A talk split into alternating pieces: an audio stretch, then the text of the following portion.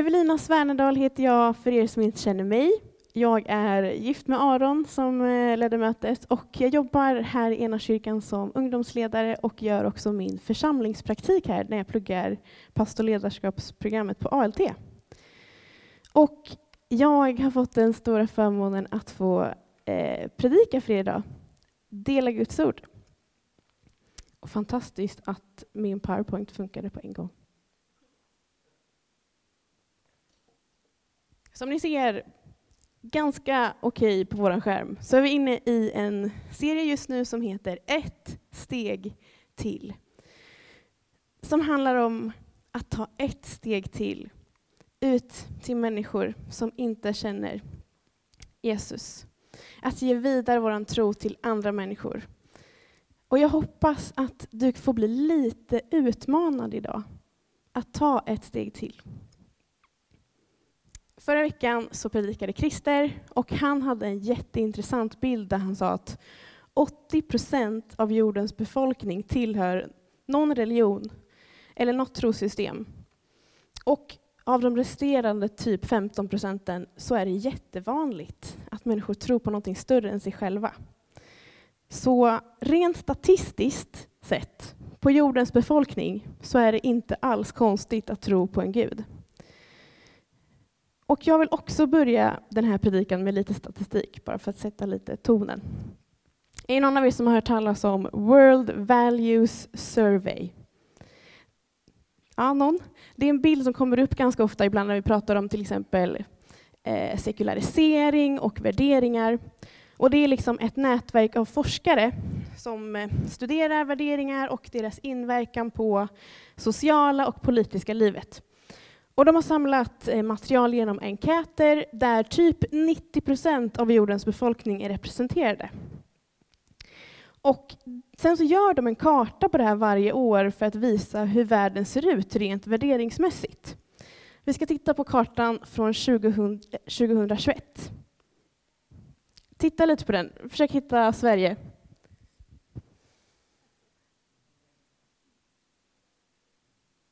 Det här är alltså en värderingskarta där det är liksom traditionella versus sekulära och sen så lite mer frihetsbaserat versus mindre frihet. Sverige är längst upp i det hörnet där borta. Vi är väldigt ensamma uppe i vårt hörn. Och jag har hört att 2022 karta så är vi ännu längre upp i hörnet. Eh, och jag vet inte hur ni tycker det här ser ut, men vi brukar ju säga att vi är landet lagom, eller hur? Sverige bara, vi är lagom, vi är mittemellan, mellanmjölkslandet. Men om man tittar så är det ju typ Sydafrika eller typ Polen som ligger i mitten. Så Polen är typ världens vanligaste land rent värderingsmässigt. Hur landar det hos er? Känns det, känns det rimligt? För typ så här, i vår media idag så målas ju Polen upp som så här, oh, de har jättefarliga åsikter. Men eh, de är typ vanligast i hela världen. Liksom, det är Sverige som är ett udda land. Jag vill bara att det ska landa hos er. Sverige är ett udda land. Vi är de mest sekulariserade och mest frihetsfokuserade landet, eh, rent värderingsmässigt. Och det jag vill komma fram till det här, som är liksom utgångspunkten i min predikan, det är att det är inte konstigt att vara kristen. Och jag vet inte hur det är i din närhet, men i min närhet, i min vänskapskrets, i de som jag jobbar med och så här, så är det väldigt många som tror på typ ödet, skrock, de lägger tarotkort, de tror i energi som finns runt omkring oss i stenar och typ så här, eller att hela livet styrs av horoskop eller att min personlighet styrs av horoskopet längst bak i en typ tidning. Och många håller liksom fast vid det så hårt att det liksom styr hela deras liv. Och en del tror till och med på de här budskapet som står på lyckokakorna på Chop Chop. Och liksom tar till sig det och bara, ja men det här är nog viktigt. Så Sverige idag, jag tror inte att det är så sekulärt som vi själva vill tro. Och det är inte så konstigt att vara kristen och tro på en Gud som har blivit tillbedd i årtusende. Det är inte så konstigt. Som kristna så har vi ett gemenskap, uppdrag som vi har fått av Jesus. Han sa så här, typ det sista han sa här på jorden. Åt mig har getts all makt i himlen och på jorden. Gå därför ut och gör alla människor till lärjungar. Döp dem i Faderns och Sonens och i den helige Andes namn och lär dem att hålla allt som jag befallt er och se, jag är med er alla dagar till tidens slut. Ni har säkert hört det många gånger förut. Det här är liksom vårt uppdrag. Och jag kan tycka att det kan kännas lite överväldigande att liksom man ska svälja allt det här på en gång. Okej Jesus, vi ska gå ut och göra alla till lärjungar och ska vi döpa alla och så ska vi lära dem allt. Och så. Alltså det blir lite så här svårt att ta på en gång. Eh, men jag är en sån person som gillar listor och typ to-do-lists. Så jag skulle vilja ställa upp de här verserna ungefär så här. 1. Ja, åt mig har getts all makt på himlen och på jorden. Jesus har all makt. Check. Gå därför ut och gör alla människor till lärjungar. Check. Döp dem i Faderns och Sonens och den helige Andes namn. Check. Och lär dem att hålla allt jag befallt er. Check. Och se, jag är med er alla dagar in till tidens slut. Då tycker jag att det känns mycket skönare. Oh, yes, det är en grej taget. Det här har vi. Och jag tror att det finns en ordning här som är lite viktig. För att Jesus har all makt på himlen och på jorden. Och det är ju därför som vi ska göra det här. Inte för att vi har något speciellt i oss själva, utan för att Jesus är den som har all makt. Okej, men vad är en lärjunge då? Det är någon som följer någon annan. Vi ska göra människor till Jesus efterföljare, till Jesus lärjungar. Okej, när man har blivit lärjunge då, när man har börjat följa, det är då, när man har valt, jag vill leva mitt liv med Jesus. Då döper vi dem, efter de har gjort det valet, efter de har fattat att Jesus har all makt. Då döper vi dem i Faderns, Sonens och den helige Andes namn.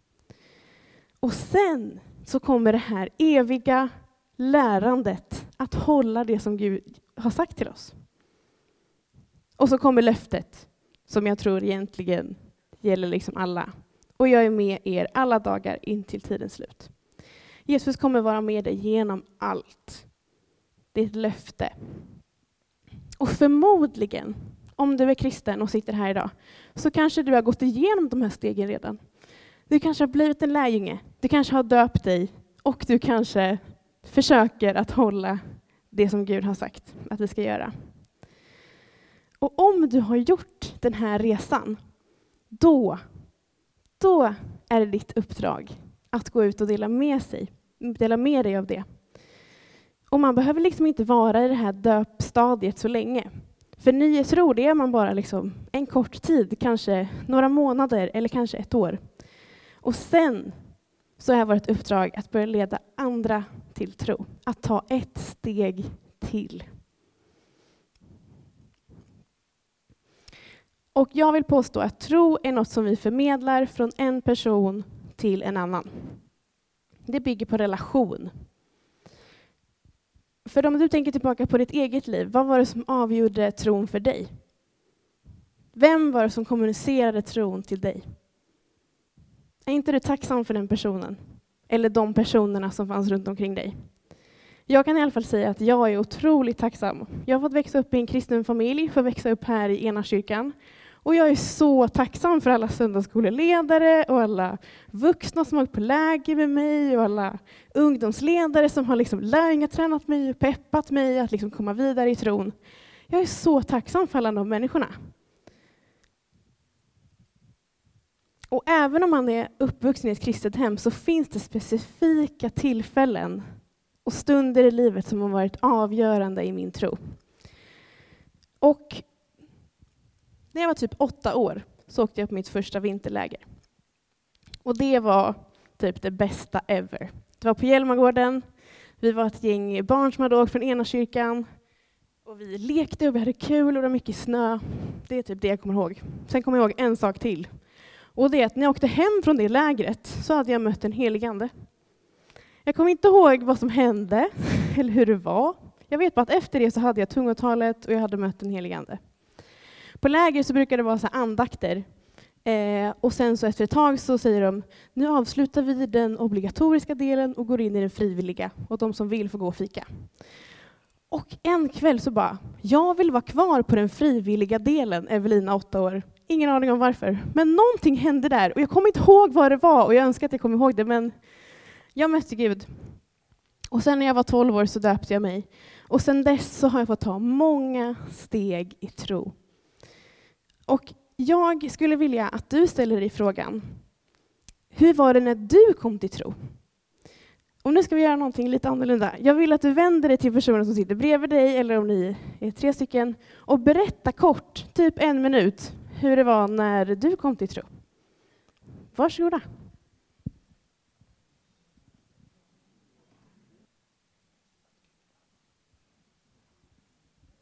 Yes, vi går vidare.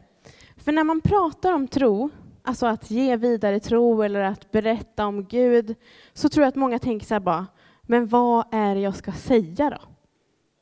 Jag kan ju inte förklara allt som står i Bibeln, jag har ju inte fattat allting. Och det är inte tanken heller. Tanken är att du ska börja vara ärlig med din tro med de som är runt omkring dig. Kanske så här, om någon frågar vad har du gjort i helgen? Våga säga, jag var i kyrkan. Sen behöver du inte säga något mer. Och så kanske någon som är intresserad frågar, vad gjorde du i kyrkan?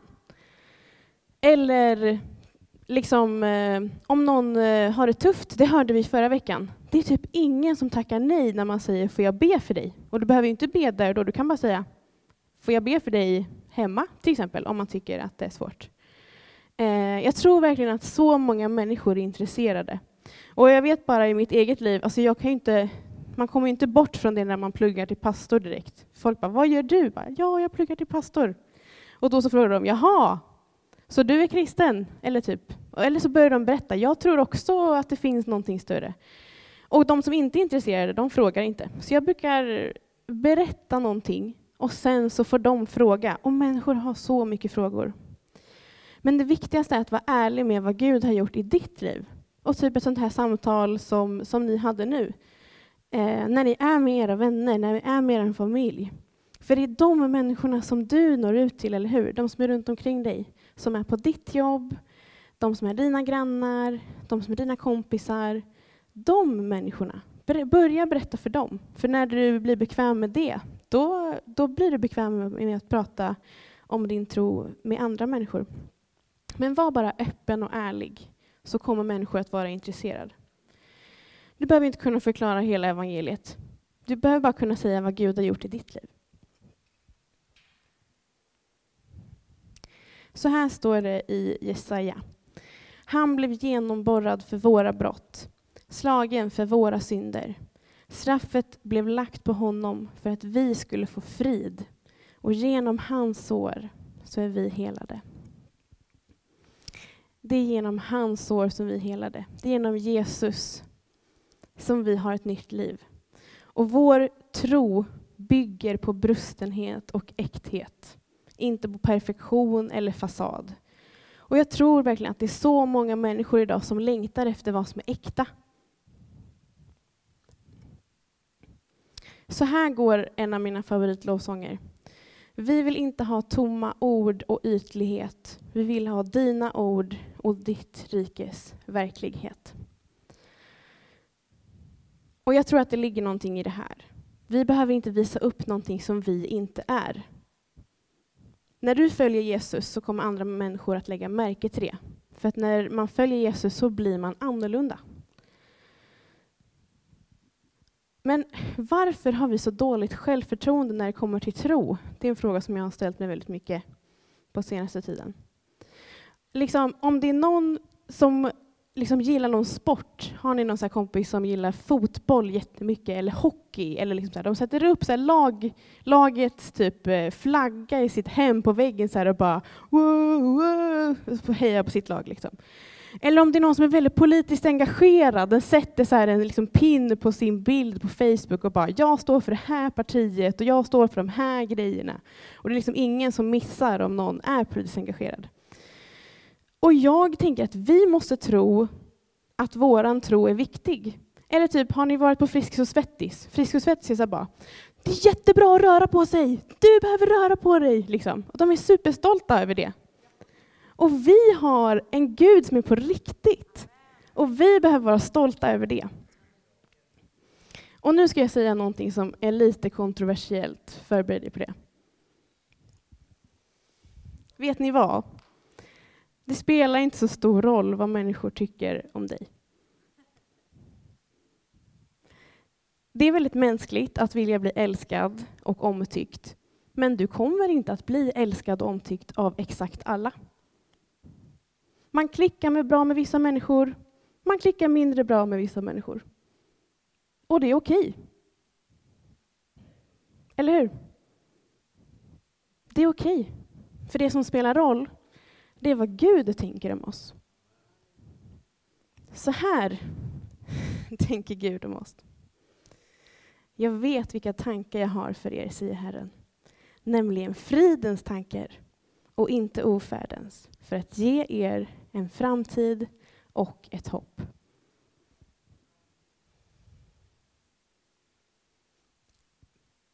Alla människor behöver inte tänka bra saker om dig, för våran Gud tänker bra saker om oss. Så jag tänker vi behöver släppa lite det här att vad ska de tänka om mig om jag säger att jag är kristen?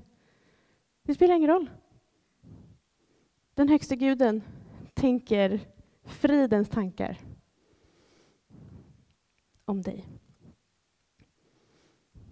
Och så här står det i Första Samuelsboken.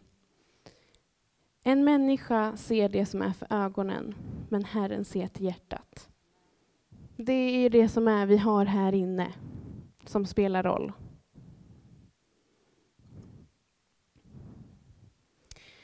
Och så vill jag säga, vänta inte på det perfekta tillfället. För det kommer inte det perfekta tillfället, okej? Okay? Det kommer aldrig. Börja nu. Börja bara våga säga, ja men jag går i kyrkan. Eller, eh, jag brukar hänga i ena kyrkan. Liksom. Var öppen med det. Och jag ska berätta om en story i mitt liv. Jag gick på högstadiet. När jag började högstadiet så jag var väldigt öppen med att jag var kristen, eh, att jag trodde på Gud. Och det var en kille i min klass som inte gillade det alls. Alltså han var på mig varenda dag och han älskade att sätta sig bredvid mig så att han kunde fråga mig saker. Och jag tyckte det var så jobbigt. Men i alla fall, så typ varje dag, han, vet, han kollar på Da Vinci-koden och han bara Jesus var gift och typ så här, han liksom ville provocera mig så mycket han bara kunde. Och jag tyckte det var så jobbigt. Eh, så jag pratade med mina föräldrar om det och de bara, men vi måste börja be för den här killen. Och jag bara, okej, okay, men jag gillar inte ens honom. Liksom. Eh, men jag började i alla fall be för honom. Eh, och det förändrade någonting i mitt hjärta. För att jag gick från att tycka att han var jättejobbig till att jag började gilla honom lite grann. Och typ att tyckte det var okej att han ställde lite frågor och sånt. Och så var det en dag när vi var i skolan, vi gick i åttan, och eh, han var verkligen på mig om typ teologiska saker som jag inte hade någon aning om. Jag var liksom 15 år. Eh, 14, eller hur gammal är man när man går åttan? Eh, I alla fall. Och då så kände jag att den helige Ande bara, typ, ni vet, när man inte hinner tänka efter och den helige Ande pratar lite fortare än vad man hade tänkt. Och så sa jag bara, du borde följa med mig till kyrkan. Och han bara, okej. Okay. Eh, jag bara, okej, okay, vad har jag gjort nu? Varför sa jag så? Eh, men i alla fall, så var det så att eh, nästa onsdag så skulle konfan börja här i kyrkan som jag skulle gå på. Så jag bara råkade ta med honom på första konfaträffen utan att han visste om det. Men det var ju perfekt, för att där fick ju han diskutera saker. Han ville ju liksom ställa massa frågor. Så han kom in i min konfagrupp och vi pratade om allt möjligt mellan himmel och jord, hit och dit och upp och ner. Och så sa han till mig en gång, typ så här bara, alltså om jag någon gång blir kristen, då ska jag ge dig 500 spänn. Typ. Som att det aldrig skulle hända, för 500 spänn är jättemycket när man är 14. Eh, Och så typ ett halvår senare så berättar han, han bara Evelina, jag börjar tro på Gud. Och jag bara, 500 spänn. och då så sa han, nej jag lägger det till vår resekassa istället. Till. Men han gjorde faktiskt det. Och då berättade han att när han kom till kyrkan så hade han känt det som värme på insidan. Och liksom, vi hade, vet, det var i gamla kyrkan i källaren där, det var liksom inte det mysigaste stället ever. Men han han kände en värme som hade suttit kvar i kroppen flera dagar efter att han hade varit i kyrkan. Och också människor som bara ville svara på hans frågor och typ för honom så blev Gud så verklig genom det. Och eh, sen så döpte han sig och i nian var vi typ bästa kompisar. Amen. Det var bara en story när jag vågade vara öppen med min tro och eh, ja, Gud gjorde någonting genom det. Och jag tänker att vi behöver vara sådana personer som tar emot människor som längtar efter Gud, eller som längtar efter någonting som behöver oss. Och en story i Bibeln som, som har berört mig ganska mycket, det är eh, när Jesus mamma Maria blir gravid och söker sig till sin kusin Elisabet. Alltså Maria var en gravid, ogift tonåring som liksom inte kände att hon kunde vara med sin familj, så hon sökte sig efter en trygghet där hon kunde bli omhändertagen och tagen på allvar.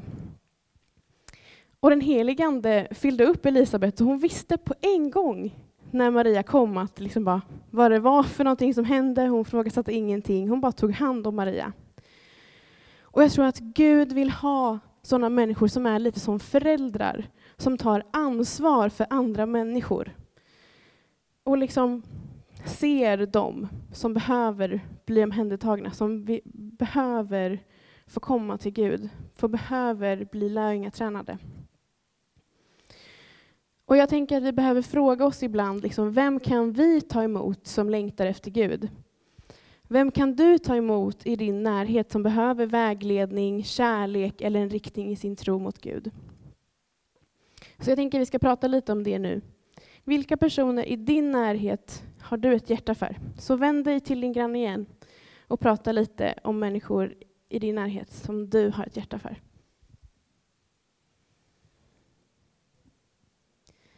Nu känns det som att alla fått säga något, va?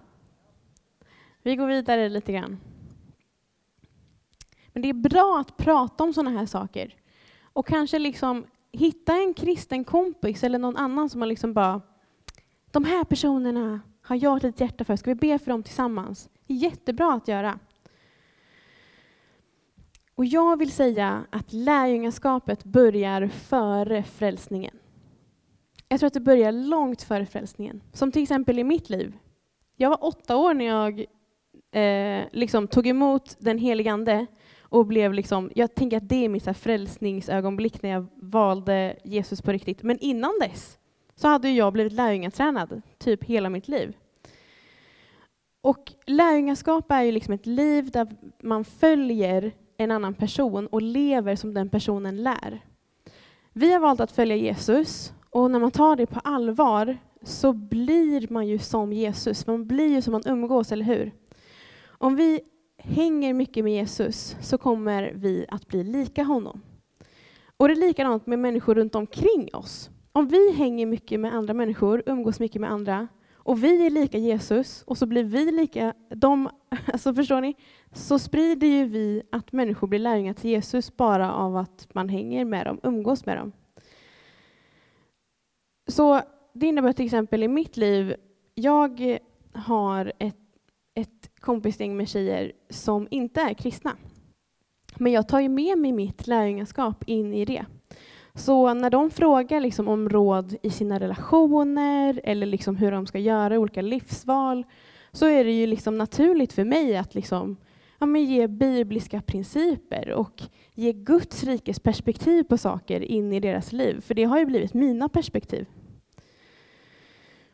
Och jag som sagt har ett kompisgäng, vi har hängt ihop sedan högstadiet. Eh, och ingen av dem är uttalat kristna, men jag har alltid varit väldigt öppen om min tro och liksom hemma hos oss i vårt hem att vi är kristna.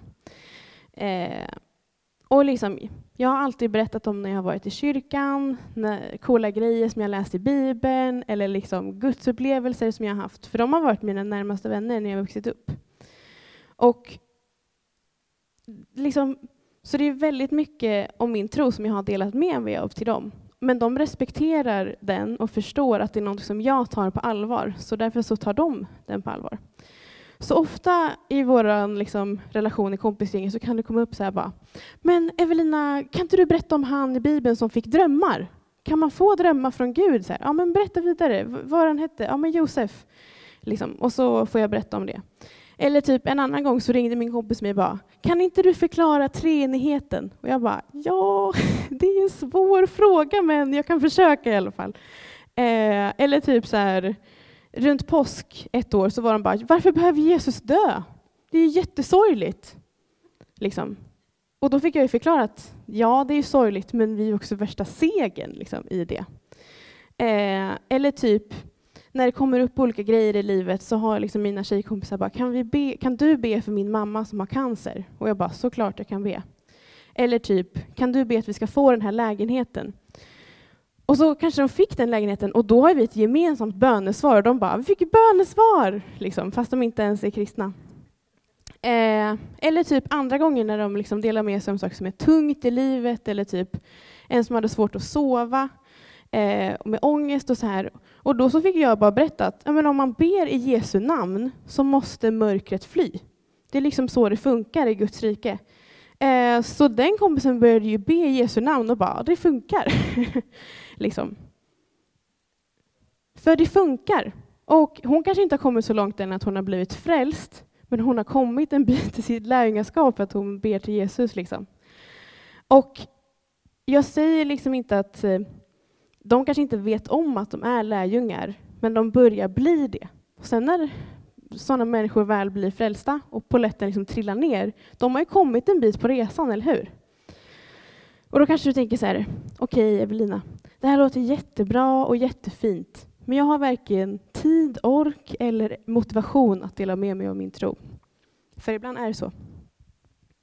Och då skulle jag vilja ge dig några strategier för att bevara tron och ställa frågan, var fyller du på med din tro? Så här står det i Johannes 15. Jag är den sanna vinstocken och min far är vinodlaren.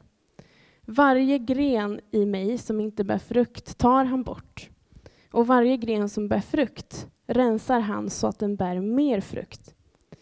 Ni är redan, ni är redan nu rena i kraft av ordet som jag har talat till er. Förbli i mig, så förblir jag i er liksom grenen inte bär frukt av sig själv om den inte förblir i vinstocken, så kan inte heller ni det om ni inte förblir i mig. Jag är vinstocken och ni är grenarna. Om någon förblir i mig och jag i honom så bär han rik frukt. Utan mig kan ni ingenting göra. Om någon inte förblir i mig kastas han ut som en gren och vissnar. Sådana grenar samlar man ihop och kastar elden så att de bränns upp. Om ni förblir i mig och mina ord förblir i er, så be om vad ni vill och ni ska få det. Min far förhärligas när ni bär rik frukt och blir mina lärjungar. Och Jesus målar upp en bild här där han är stammen, liksom trädet. Och vi är grenarna. Och grenarna är det som bär frukt, inte stammen, eller hur? Och stammen har ju ett rotsystem. Och när man vattnar så rinner det ju ner för stammen och sugs upp av rötterna, kommer upp som näring genom stammen, ut genom grenarna för att det ska komma frukt, eller hur? Och ja, alla som odlar förstår ju den här bilden ganska bra. Och vi är grenarna, och grenarna bär bara frukt för att de sitter ihop med stammen. En gren som är för sig själv kan inte bära någon frukt. Och stammen förmedlar liv in i grenarna så att det blir frukt. Men grenarna behöver ett överflöd av liv för att det ska kunna bli frukt. För att grenen måste ju leva själv först. Så det är det här överflödet av energi och näring som skapar frukten. Och jag vill säga att det här det är lärjungaskapet i våra liv som gör, innebär att bära frukt. Och det är så lätt att vi ibland börjar ta vår näring någon annanstans ifrån än från Jesus. Och inte förblir i honom. Och då står det faktiskt, som vi precis läste, att Gud ansar och grenen vissnar. För tro utan gärningar leder till död. Och en gren utan frukt blir ansad. Men det finns också någonting som heter okulering. Alla som har hållit på med trädgårdsmästeri vet vad det är. Det här är en liten bild som visar hur det funkar. Okulering är då man ympar in en barkbit med grenanlag innanför barken så att, på annan växt, så att, ja, annan växt eller sort. Och det här, tänker jag, är nåden. Vi kanske ibland blir avkapade för att vi inte tar någon näring från trädet. För att vi inte förblir i Kristus. Och då tror jag att nåden är Gud som är trädgårdsmästaren, som tar upp den här grenen, skär av lite bark i stammen, tillbaka. För det är aldrig för sent att komma tillbaka till Gud. Gud har en öppen famn. Gud är som en far som springer mot oss när vi vänder oss till honom. Jag har kört den här bilden många gånger, men alltså Gud är alltid vänd mot oss. Men vi har en tendens att vända oss någon annanstans. Och vi behöver vända oss till honom. Och det är det som är omvändelsen. Vi behöver om och om och om igen i vår tro vända oss till Gud genom att bli kvar i Jesus, han som är näringen. Och ett jättebra exempel på när vi gör det är när vi firar gudstjänst tillsammans. Det är därför som vi har bön och lovsång i början, för att vi ska bara påminna oss om att vända oss till Gud.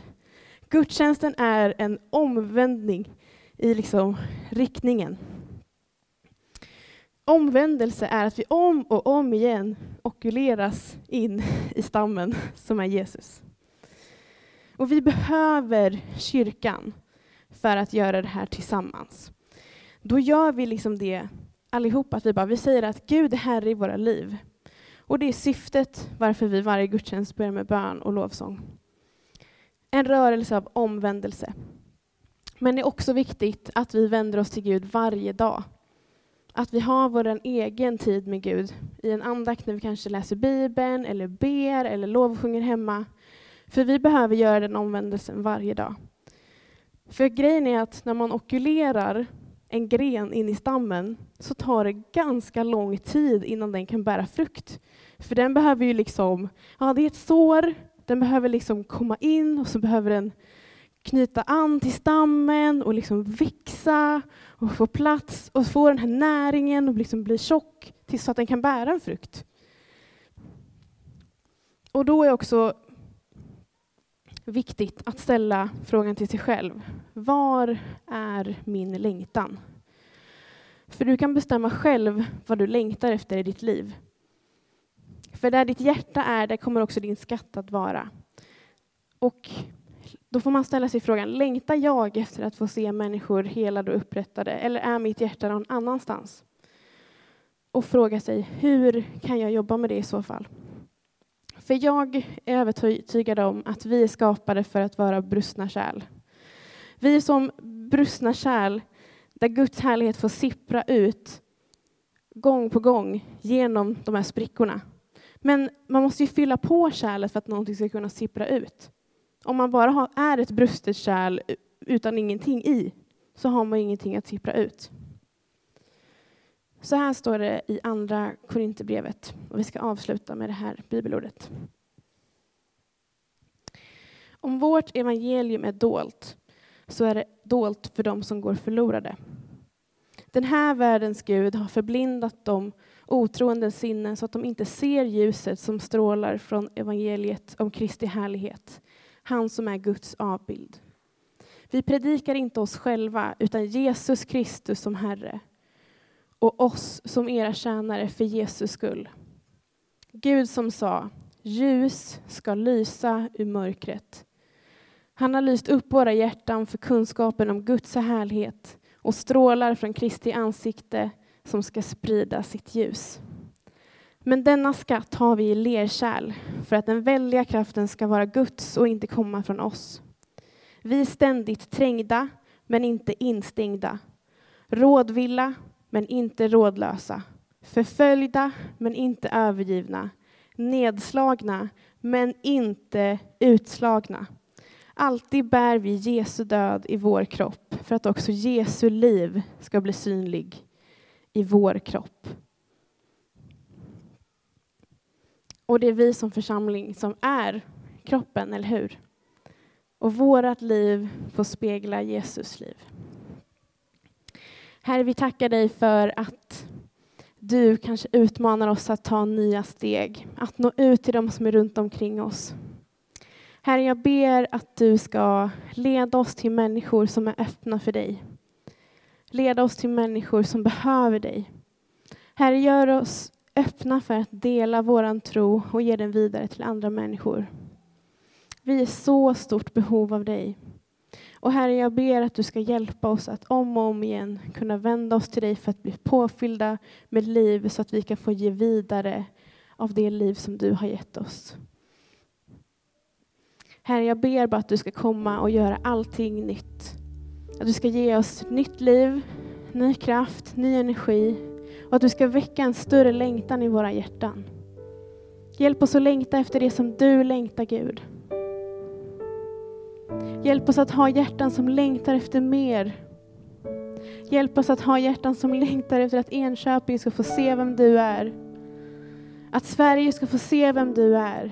Att den här världen ska få se vem du är.